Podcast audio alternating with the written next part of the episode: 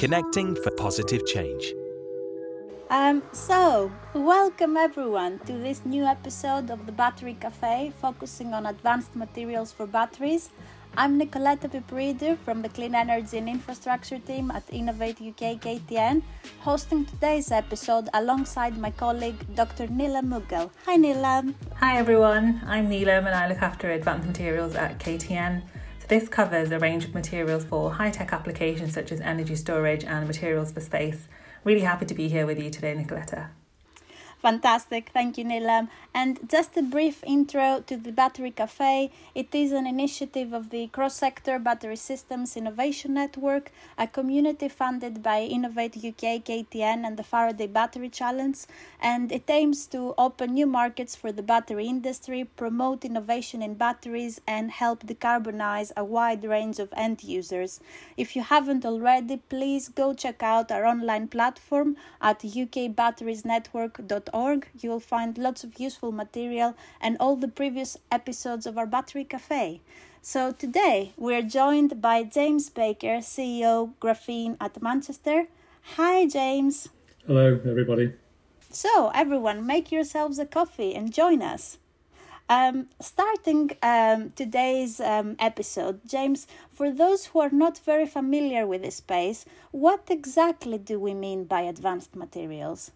So, advanced materials are often thought about today. I'm here really representing 2D materials, graphene and other 2D materials, and often they're talked about as new materials or advanced materials. But from my view, an advanced material can be any material where you can improve the property or function of it by adding a new coating or adding some functionality for that, for example. So it doesn't have to be this new family of two dimensional materials. It can really be any material that we use today in manufacturing of our vehicles, of our batteries, of our structures uh, in the future. And again, it's quite interesting. We're now seeing some traditional materials where we can really improve their functionality through the addition of a new advanced material or a coating to them to improve the performance of that product. Thanks, James. So you mentioned graphene there. Would you like to tell us a little bit more about graphene and its advantages for batteries and how we're already seeing it seeing it be used? So certainly, I'm I'm part of the University of Manchester when in 2004 graphene was first isolated using sticky tape and graphite to isolate that single atomic layer of carbon. So as a single atomic layer, two-dimensional material, graphene has some fantastic properties like mechanical strength, thermal conductivity, large surface area.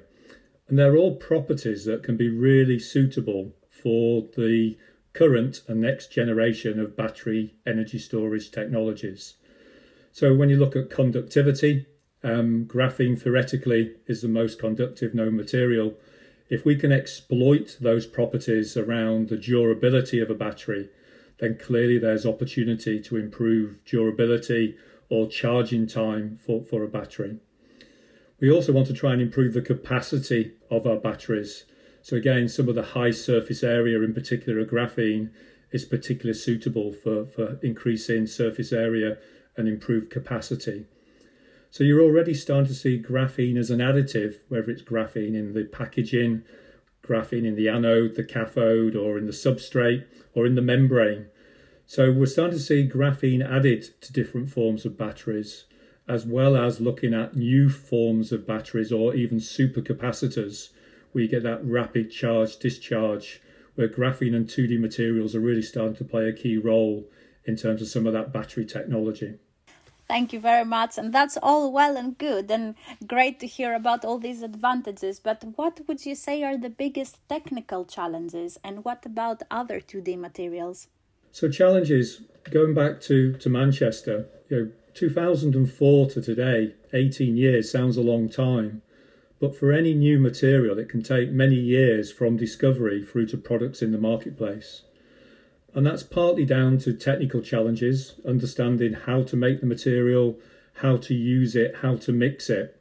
So we are addressing still many of those technical challenges around new materials.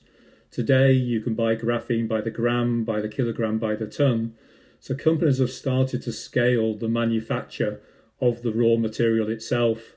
And again, they're going through things like REACH registration so that it's approval to use in things like batteries, which is very important. So there are lots of technical challenges that have to be overcome. But the one I'd probably pick out more in terms of commercializing is, is some of the scale up challenges. How do we scale up these new materials into our batteries, both existing battery technology but also new battery technology? And it might be in the formulation of the electrode or the production of the electrode, or it could be actually in terms of the integration of that of that um, anode and cathode into a pouch cell or into a coin cell to, to make a battery. So the access to scale up facilities for me is absolutely critical. And it's something I know the UK is really looking at. We have the GEIC, Graphene Engineering Innovation Centre in Manchester, where we have an energy lab, but also in places like Warwick, where we have increased scale up facilities of battery technology. I think is absolutely critical if we're going to accelerate these new materials into our products of the future. And we talked a lot about graphene, but I'm also seeing now a whole family of other 2D materials, over 150 2D materials now being studied at Manchester. So, as well as your graphene, we're into, for example, products like MXenes that are showing great promise for energy storage in the future. And if I just look at MXenes as an example, we're starting to scale the production of that material from grams to kilograms towards the end of this year, we should be towards the one ton capacity, which will really make those other 2D materials increasingly open for use in energy storage and battery devices in the future. So, some exciting times, but still lots of challenges to achieve both the technical as well as the scale up challenges. And then beyond there, we get into things like disposal. So, how do we make sure we do this safely and end of life and we can recycle those materials in the future? So many challenges when you look at the whole life cycle and the technical and the scale up at the start. But we also need to address things like sustainability and recyclability, important, if we're going to commercialize those products in the future. Thank you, James. That was excellent. And actually, this reminded me um, we recently ran a US UK battery technology research and uh, innovation online summit, and it was interesting to learn about the common challenges between the two nations. You've mentioned now recycling, and that was pointed out there. Neelam, what else was your key takeout from that activity? So another key area for collaboration between the two countries would be looking at the supply chain um, of these critical resilient materials um, and recycling as rightly so. And you know what are the opportunities there for um, reusing um, and finding end of end of life um, opportunities for very critical materials in batteries including graphite? Um, so my question here really James is um, what other countries would you say that are pioneers in advanced materials beyond the UK? You know, what lessons can we learn from what's happening abroad? So you can see pockets of innovation around new materials, and if I look at batteries in particular, you know, certainly you've mentioned the USA. So we continue to see some great developments around the USA in advanced materials. Quite interestingly for me, um, USA are probably a little bit behind when it comes to graphene, but they seem to be taking more industry around the broader family of 2D materials. I mean, other pockets that we often talk about are things like South Korea, where you had companies like Samsung in the early days doing an awful lot around electronics and graphene products and applications. And that leads us probably into China. And I don't think you can underestimate the amount of activity coming out of China. Um, often a little bit more difficult to, to be aware of and to control but certainly we see a lot of battery and advanced materials interest and activity um, from our from our Chinese um, universities and industry. And then finally, I, I, don't think you can dismiss Europe. You know, with the work around Tesla, for example, if I stay on batteries, and some of the gigafactories that are starting to spring up around the automotive sector. So I, I think it is very international. You know, advanced materials, you know, materials go in whether it's a battery, whether it's a vehicle, an aircraft, um, or even concrete. You know, advanced materials will increasingly play a role in the future, and you are seeing real pockets of activity. Part of our model is very much a collaboration model. You know, we do collaborate with companies in Brazil. We collaborate quite strongly with our colleagues in UAE, United Arab Emirates, where we're actually based in the GEIC in Manchester, which is called the Masdar Building, which is a part of a partnership with UAE. And quite interesting from my perspective, we've now got real interest from UAE around graphene products and applications in their country, and that can in, increasingly operate, um, offer collaboration opportunities for UK academia and industry. So yeah, lots of pockets around the world, but I think real hotspots are probably around the US, around Korea and China, but I think Europe is also very strong around advanced materials. Thank you very much, James. And um, while um, this is clearly an energy storage uh, focused podcast, KTN is always keen to promote the right technology for the right solution or opportunity. So, um, just wondered whether there are any other sectors that you think think that um, graphene could make a big impact in. One area we're seeing graphene playing a big impact is, is that around sustainability and the drive towards net zero. So, in addition to your energy storage batteries for electric vehicles, if we can lightweight our vehicles, so we can make them lighter weight to use less fuel, less emissions, um, but also in construction, you know, alone, if you look at cement as one case study, I believe globally cement contributes towards 8 to 10% of the global carbon dioxide emissions around the world. And what we found in construction by adding as little as 0.01% of graphene into concrete, we can reduce the thickness of the slab required by up to 30%. So if we could do that across concrete and reduce the amount of material by 20 to 30%, that would have a global reduction around 2 3% of CO2s around the world. So renewable um, uh, recycled materials, reduction in concrete construction, and this drive towards net zero, I'm seeing graphene and advanced materials playing a real role in supporting our ambitions of lighter aircraft, lighter cars, longer lasting batteries, through to new types of roads and structures that hopefully use less cement and construction materials, all supporting that drive towards net zero. Thanks a lot, James. So you, you highlighted there some really exciting commercial opportunities. Um, so, you know, watch the space for graphene. Um, but I, I do have a question there around the timescales. Where do you how, how where do you see us in twenty years' time um, with regards to graphene being used in all of these sectors you just mentioned?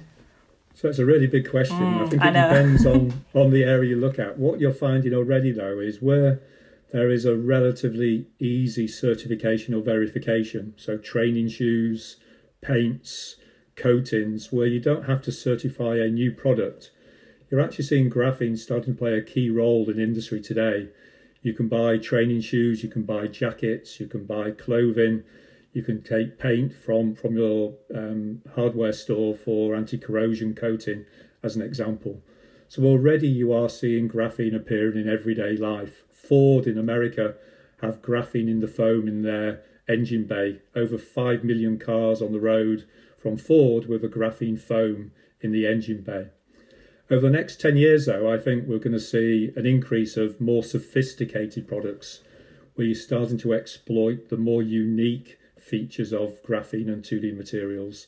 So it's in your batteries or your supercapacitors. Already, we're seeing some um, hybrid pseudo capacitors um, being trialed by clients in the UK, where we're integrating a battery and a supercapacitor as like a hybrid solution, and they're finding the way into early prototypes and, and early demonstrators. So yeah, I think you're going to start seeing an increase in graphene playing a role in existing products. The more exciting one, 10, 20 years, water filtration is, is one that I can see making a real difference. If we could take a graphene membrane that we could allow water to pass through but could block contamination or salt um, to get drinking water through a simple filter, again, that really has the ability to transform the way we currently um, uh, have, have water around the world today. Probably initially, you're not going to go for pure drinking water, but for example, I see people in your house taking rainwater and being able to recycle or reuse that reuse that for washing or for irrigation. So we start to reuse some of our materials and increase in amount. So this whole circular economy, I think, is going to be quite driven by graphene, 2D materials, advanced materials, but also be able to use recycled materials. So some great work coming out of the US and the UK, for example, we could take plastic your waste bottles. You could chop that plastic up and reuse that plastic into a graphitic material that you might be able to mix with your concrete.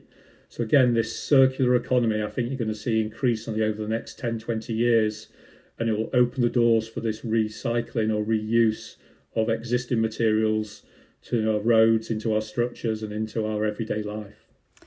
Thank you very much. And um, we covered so much ground uh, in in this short period of time looking at graphene for so many applications looking at other countries etc etc but if we were to leave the energy storage audience just with one key takeaway from today what would it be?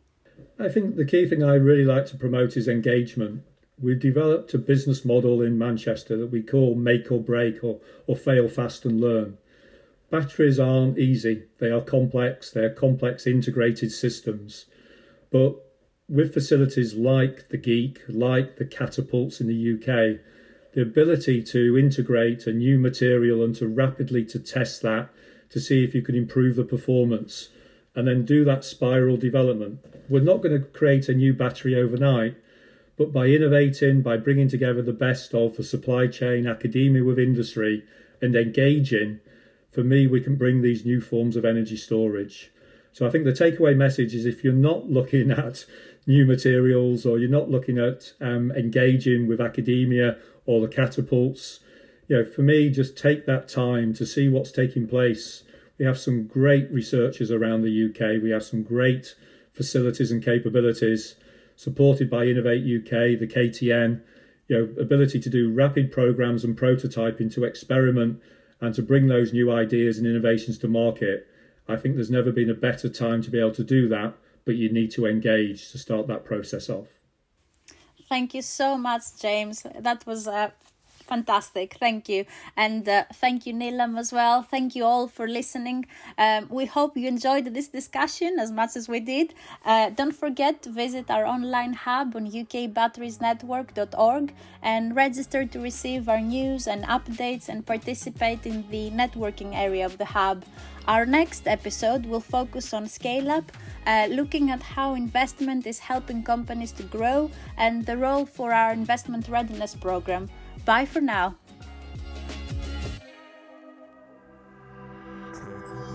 Connecting for positive change.